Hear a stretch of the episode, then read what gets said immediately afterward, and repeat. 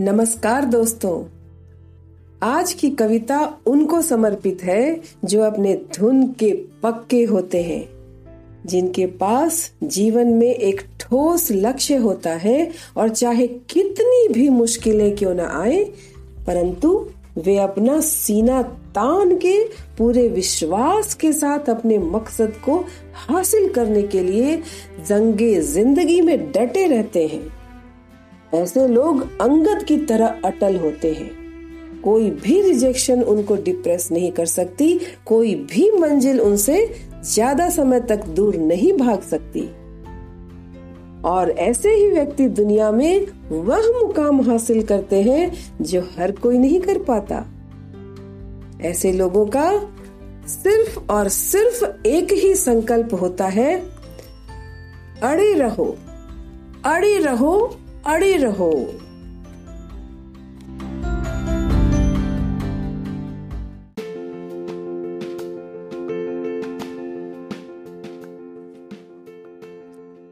गर जुनून है सर पर तेरे और अंतर में हो विश्वास। फिर ठोकर और ठुकराने का होगा कहाँ तुमको एहसास?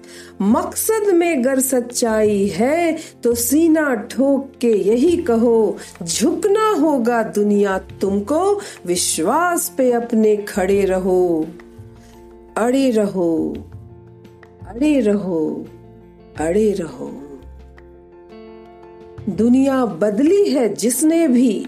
पहले उसको इनकार मिला, अपमानों का हार मिला और तानों का उपहार मिला। हर श्वास में विश्वास भरो, लहरों के विपरीत बहो। हाथों में विजय मशाल लिए, विश्वास पे अपने खड़े रहो। अड़े रहो अड़े रहो अड़े रहो।